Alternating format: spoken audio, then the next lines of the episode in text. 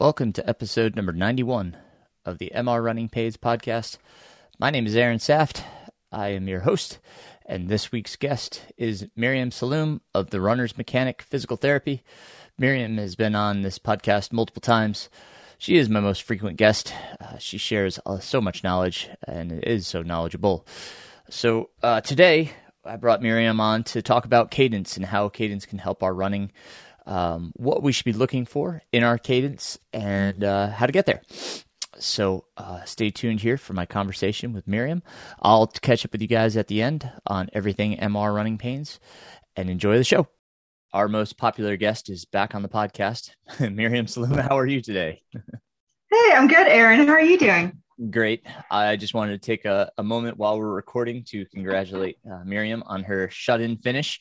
It is such a a tough race and and she did great. I, all the pictures i see of course uh, she's smiling and happy which is hard to do on the shut-in course so congrats to you on that finish. That's tremendous.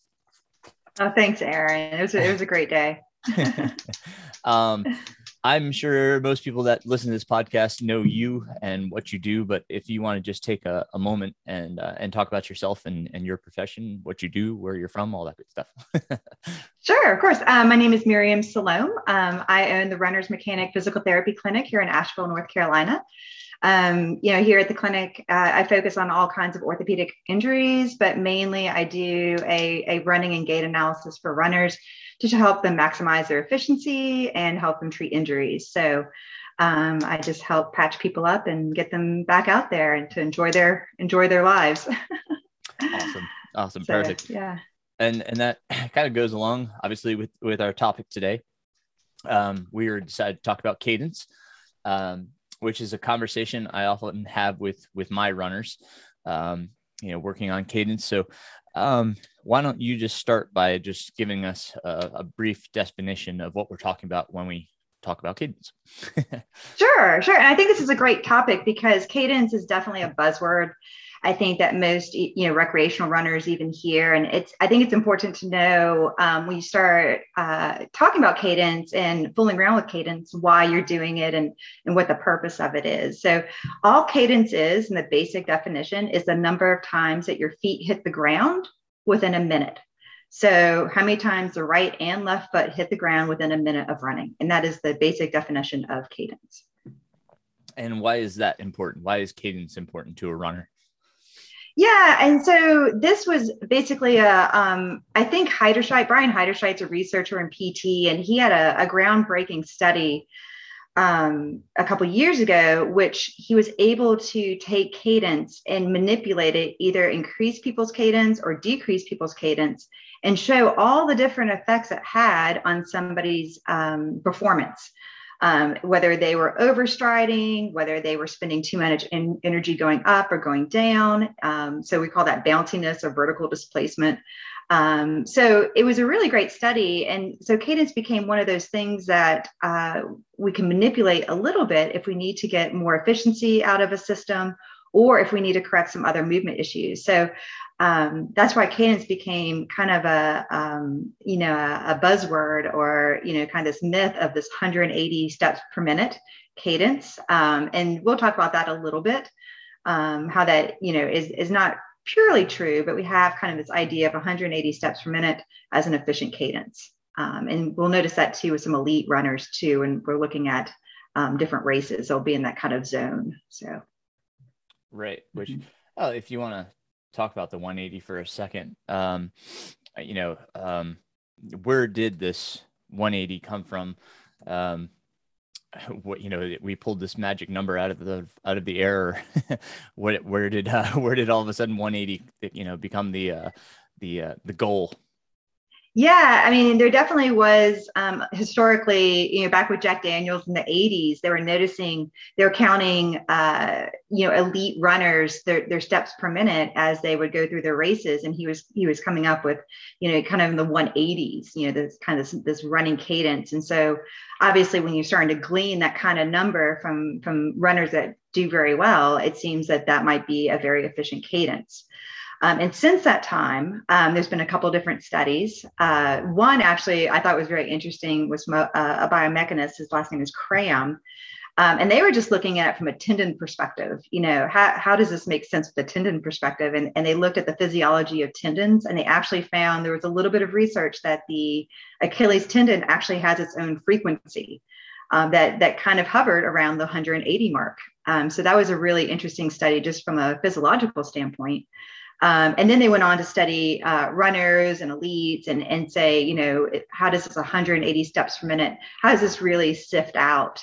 Um, and you do find that most runners with a lot of experience, um, sub elite or elite, have uh, a cadence around that or turnover around that number of 180. But it does not mean 180 steps per minute is what makes a good runner, or if or a runner ha- can be inefficient without having 180 steps per minute. So um, we'll talk about that a little bit too. But that's kind of where I think historically that 180 steps per minute came from. Right on. so, um, you know, uh, we sit here, we are just saying that 180, um, you know, is this, this kind of mythical number, if you will. Um, what's a, what's a good range? If we were to say like an optical, uh, you know, an optimal range for, for cadence, cause not everybody's going to hit 180. Um, and I, am sure there's factors that contributed to it, and we can we can kind of talk about those too. But what would you say that that range could be? Yeah. Um, so in the clinic, I mean, I see, I mean, day in and day out, runners that come in with either the issues of spe- specific issues of either injury or for whatever reason, their performance is not matching their training.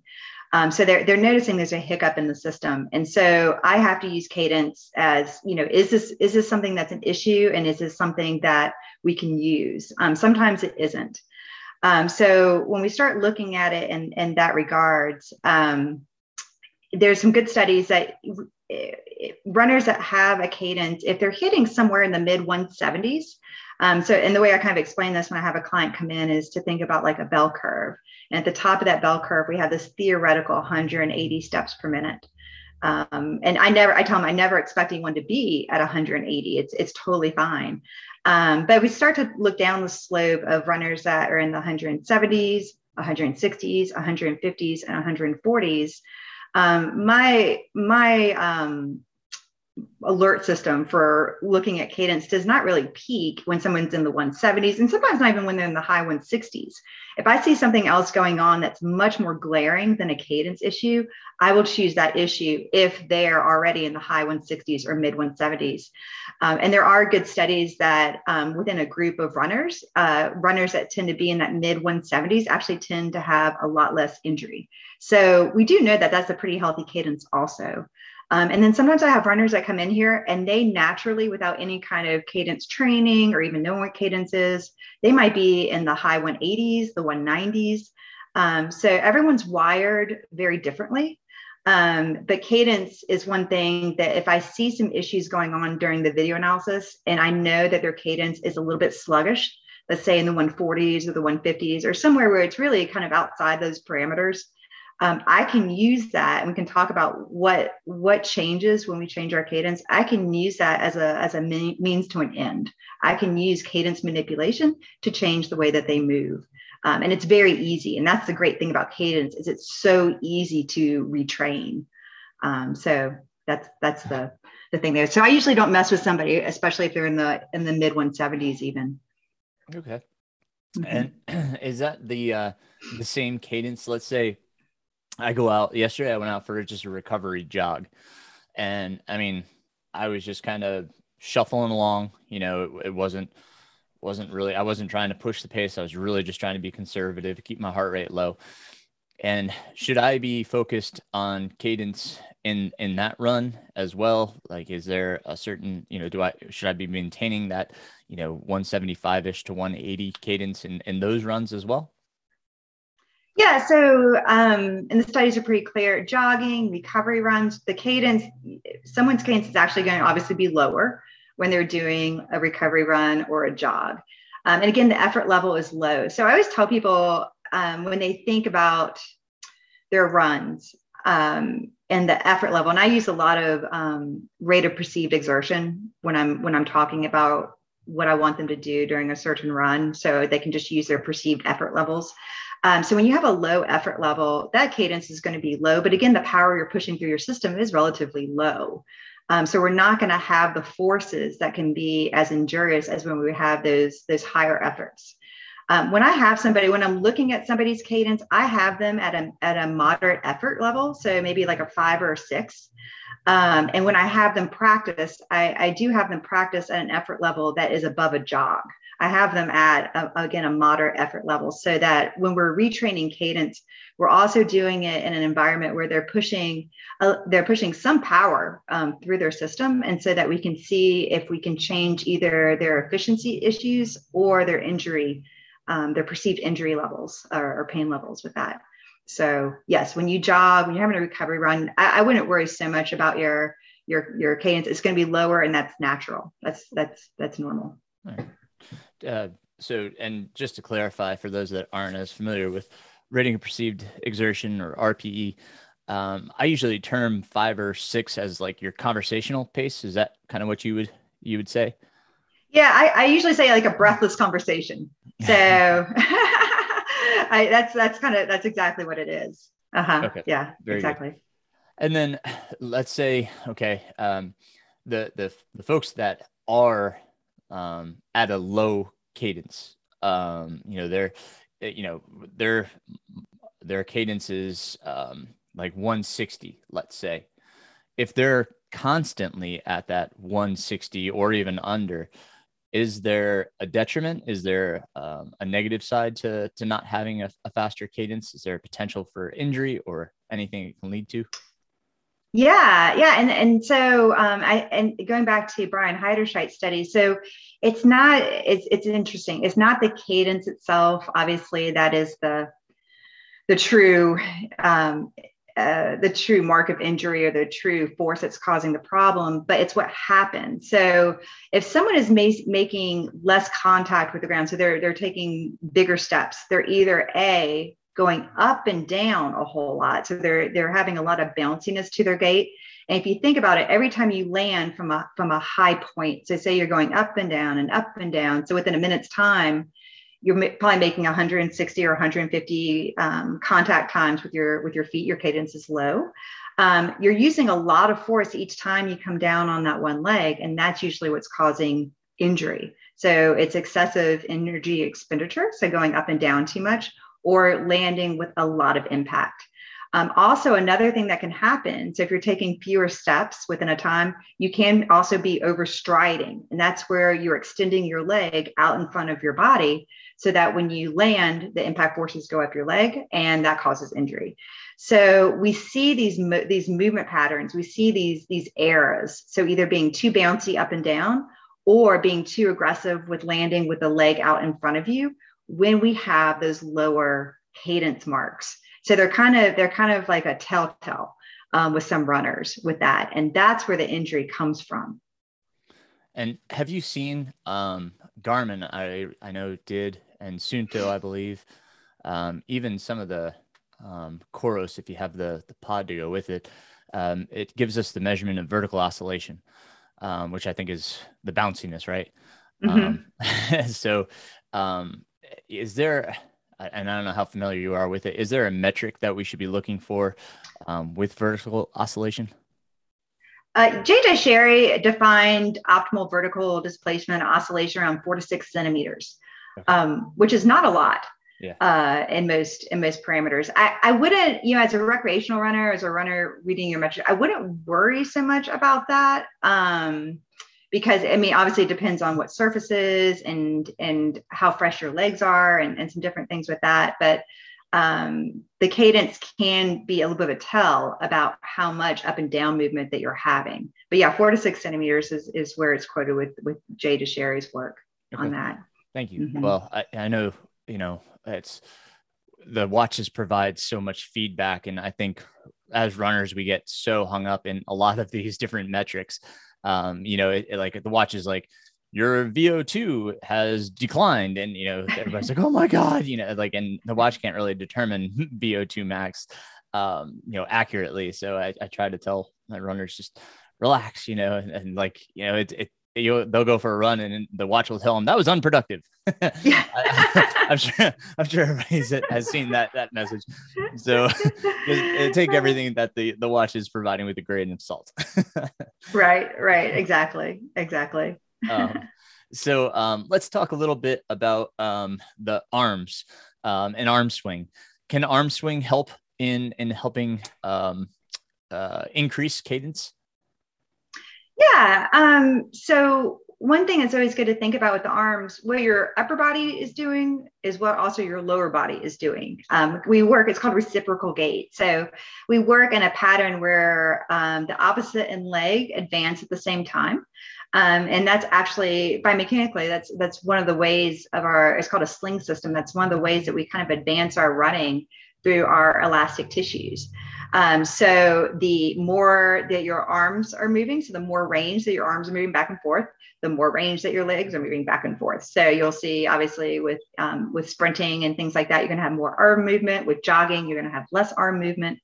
Um, so I, I, don't tend to use arm cues um, for cadence. Um, but it is one thing to use armed cues if someone is having um, a lot of rotation through their system. So some people are using a lot of upper body rotation, way too much for what their speed is, and it's causing a lot of rotational issues down below. So, um, and when someone's practicing cadence work, um, if they feel like they're having a hard time syncing up their their arm movements or um, they're having way too much motion up top, they may be used to really swinging their arms excessively. Um, so they can quiet the arm motion down just a little bit, bring it a little bit tighter into the chest. Because um, again, if you're taking shorter steps, you're going to be having shorter times in rotation with your body. So they can tighten up the arm position a little bit if they feel like it's awkward. Um, but I don't I don't usually run into that too much with with cadence training. Okay. Great. Um, let's talk about height for a minute. Um, mm-hmm. Does somebody's height um, impact their cadence? Um, how you know, being how short or tall the person is, can that affect somebody's cadence? Yeah, absolutely, absolutely. So um, the taller somebody is, uh, the the lower their cadence is going to be naturally. Um, so there's a couple of different studies. Um, one actually came from a group of elites that were in, an, in a competitive 100K. Um, and they found that actually for every inch of height that a runner had, that they may even be three steps per minute lower um, than their counterpart. So um, that's something to definitely take into account. So if I have um, a runner that is six five and they're running at 168 steps per minute, I might not see any of those issues with overstriding or excessive bounciness. I might not see what we call kinematic errors. Um, which are responsible for injury. Um, so that might be something that's perfectly reasonable. They might have really healthy mechanics, um, again, at that 168 turnover um, versus maybe their counterpart that's five six. Um, so that's that's one thing to to note is height is one of those things that we see, and they've seen that in studies with elites, and they've also seen that with studies with um, high school runners. Um, so you know the the taller your runner is, if you're working with a runner, or you know you are a runner and you're you're you're very tall, um, give yourself a little bit of grace with your cadence. You might not have any problems with cadence, um, even if they might be a little bit lower than say your running buddy that's running beside you that might be a little bit shorter. And do we have a an estimate as to what height that begins to take change? You know, so like let's say at six two, you're probably starting to decrease your cadence. Is there any type of chart or reference that you know that, that we can look at to to know if you know based on height, your cadence should probably slow down by X amount? Yeah, you know, um, it's kind of a, a great question. I think they're really just delving into um, what are, are, trying to sift through with the research recently about how to sift out that 180 and what does that really mean when we're looking at individual runners. So I don't think a chart like that exists. Um, that study that was I was talking about that was in 20 yeah that was in 2019 that was relatively recently and that's when they just started kind of looking at some of those individual differences with um, with runners and, and height and and and elite. So I don't think there's you know so much a chart. And again, it's so individual. I mean, I've had runners come in here that are six plus feet and 190 steps per minute, and that's just what they naturally do. Um, there's also really good evidence the more experienced the runner is, the higher their cadence tends to be. Um, and that's true also with younger runners, um, high school and in middle school. So the more experience under someone's belt, they tend to dial into a, a higher natural cadence. Um, and I think that also helps with, with injury rates when we see that between novice runners, runners that just have started, and runners that are more experienced. Um, so I think with all this, you just take it with a little grain of salt. Um, you know, so if you're a taller runner, you have a little lower cadence, you feel great, you're not having any problems. I wouldn't read too much into it, but then I also wouldn't freak out if you have 198 steps per minute and you know you're six five. So right, right. Um, I, I guess um, we could also say like, um, what do you prescribe? And we've we've talked about it in previous podcasts, but for those that haven't heard those, what do you typically try to improve by? Like, so if somebody has a lower cadence, what percentage do you tell them we're going to try to improve by X amount? What would that X be? Yeah, um, so I tend to glean it from a study that had a little bit of a, a moderation on on uh, Heiderscheit's research, where he was increasing people by five and ten percent um, for their cadence, and and in that study, they found when they when they hit the ten percent mark, um, we really had a lot more glute activity. We had a lot more glute firing in that activity. We actually had changes in both the knee and the hip. Um, so there were a real, there were a lot of more significant changes when they would improve somebody's cadence by 10%. Um, but when you're working with real world changes, 10% can feel like a lot. And so there were some studies that came out that said maybe 7% was a little bit more um, gracious. Uh, and so I tend to do the 7%. But again, when you're doing your own like math at home, sometimes it's easier to do 5%. Um, the big thing is that when you start doing any kind of change to increase, you're you're changing the motor pattern that's causing the problem. So again, whether you're too bouncy, you're having too much motion up and down, or you're striding out too long, uh, any change in that cadence is going to change that pattern a little bit. Um, so I would say if you're at home doing it by yourself, um, maybe 5% would be the easiest thing to start with. Um, when I have people in the clinic here, I usually I usually do seven percent. Um, I find that works out pretty well. Um, but again, I'm the one doing you know their calculations for them. I'm counting their cadence. I'm taking different samples. Um, so um, they have a little bit more help when they're in here. Uh, so but I think if you're at home and you want to play around with this, and this is for somebody, I would say like you're a runner, you've been experiencing just nagging knee pain or shin splints, or um, you feel beat up after you know a, a run out on the road.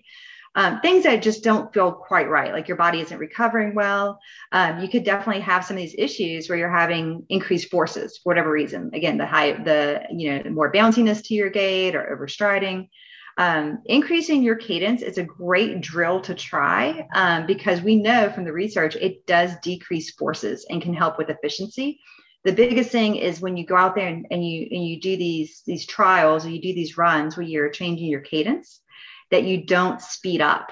Um, so if I was going to go do that and I run a nine minute mile uh, for three miles, um, I would put on my little metronome. I would bump up my cadence. You know, I would I would count my cadence out initially, and then I would bump it up about five percent. And I'd listen to my metronome, and I'd match my footsteps to the beat of the metronome, and I would keep at my nine minute mile pace um, for those three miles, or I would keep my effort level moderate. You know, so either whether you're using effort levels or you're using you know your watch, the biggest thing is to keep your pace constant and that is what changes the way that we move um, because we're forcing ourselves into a different pattern. So that's that's the biggest thing when you start improving or changing your cadence. And you want to say, you know, how did my knees feel after that run? How did my shins feel after that run? Um, do I feel like I'm a little bit more recovered? Did that feel easier? Um, so those are the big things we want to ask ourselves. Um, you know, when we start doing uh, cadence training. Excellent. Yeah, that answered another one of my questions. Um, do you see any other um, typical errors aside from speeding up? Are there, are there any other things that you see? Um, yeah, we brought this up before. The the two biggest things is when you first start doing it. So the the exact protocol for doing any kind of gait retraining. So when you're trying something different, um, you want to give yourself at least eight runs to try it. Okay, it takes about eight runs to ingrain a new motor pattern. That means it, for you to start adopting an easier way of moving or a different way of moving, it takes eight runs. Um, and they, that's pretty well proven in the research. Uh, so I, you know, don't try to go out there and just do it once or twice and think you got it and then go off with a group of friends and, and go for a run. You're probably going to go right back to your old patterns. Um, so you want to be, you know, ideally by yourself so you can concentrate. Uh, I would use the metronome beep. So whether it's from like a, a little clip-on metronome that you get on Amazon or it's a metronome app. Um, there's also another app called Run Cadence. Um, but you want to hear that really irritating beep uh, and that's what you want to sync your footsteps to, um, the little beep while you're running, because it's a very strong feedback system. Um, when you start listening to music that you're trying that you that you've set to the right cadence, um, it, it's it's a little more cluttered. I think it's a little bit harder for um, you to pick up when you're first starting. I mean, that's something you can do a little bit later. Um, but I would listen first again to that really annoying beep beep beep beep. You know, whatever whatever cadence you set it on, and then it takes about eight sessions. So really dedicate eight small runs um, by yourself to really start to feel what that feels like. And ideally, what you're going to start to perceive is the feet are going to be coming back underneath you quicker. And that's the entire point is that when you land, that lower leg is going to be in a better position underneath you and that will mitigate forces. And so that's the, the big point of that. Um, also, research says even though it's more efficient to have a little bit of a higher cadence, especially if you do overstride or have some of those other issues, mentally it's going to feel harder for the first month. Um, it's because you have more cognitive loading. So, because you're thinking about things, they're going to feel a little bit harder, but it's not actually oxygen consumption. It's not actually what we think of as using too much energy. It's just because cognitively it feels a little bit more difficult.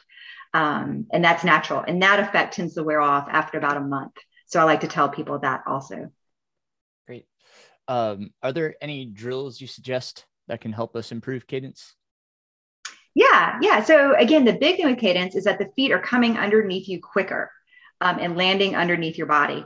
Uh, sometimes just to get the feeling of what it's like to have feet rotate underneath you quickly, I'll have somebody kind of perch on a light hill, like maybe in their neighborhood or something like that.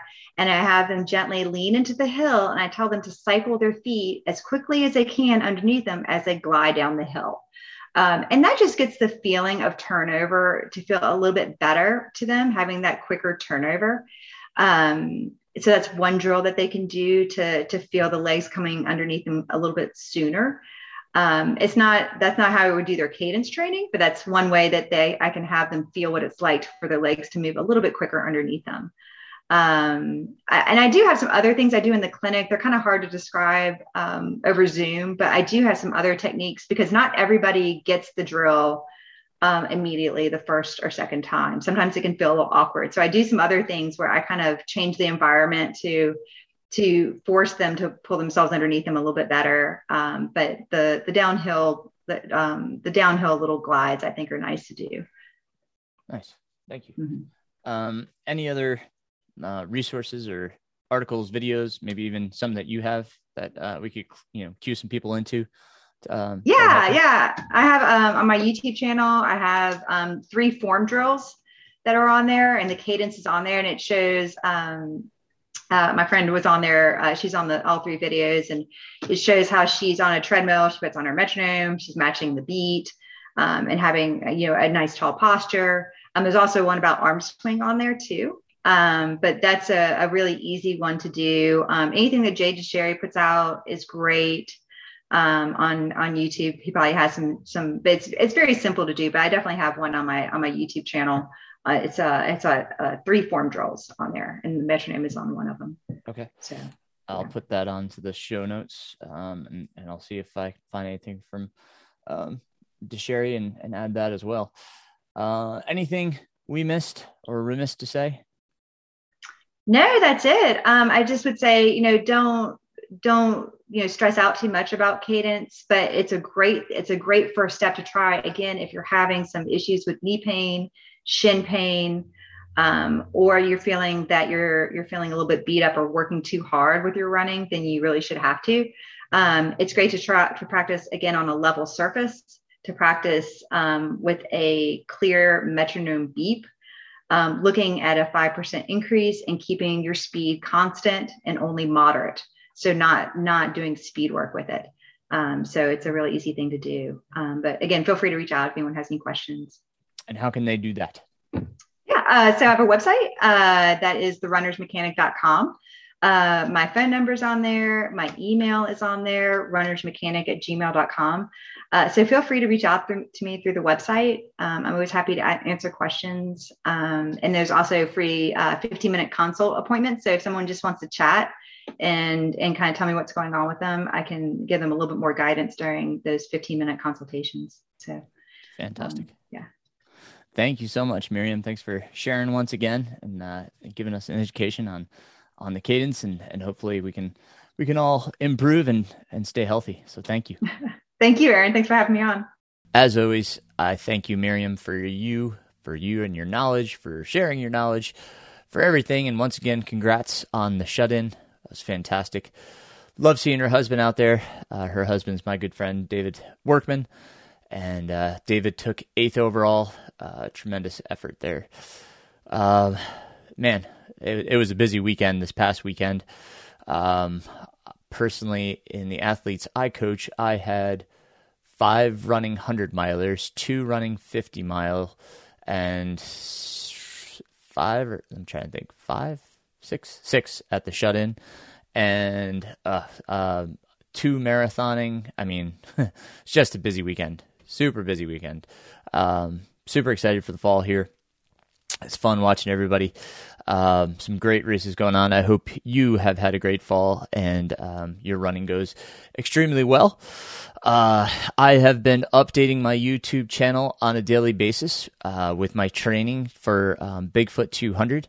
And uh, first up will be the Black Canyon 100K out in Arizona. So, um, doing a daily video, just kind of uh, talking about my training, um, how things are going, you know, what what's going on, um, you know, sharing some tips, uh, talking about gear, all that kind of stuff.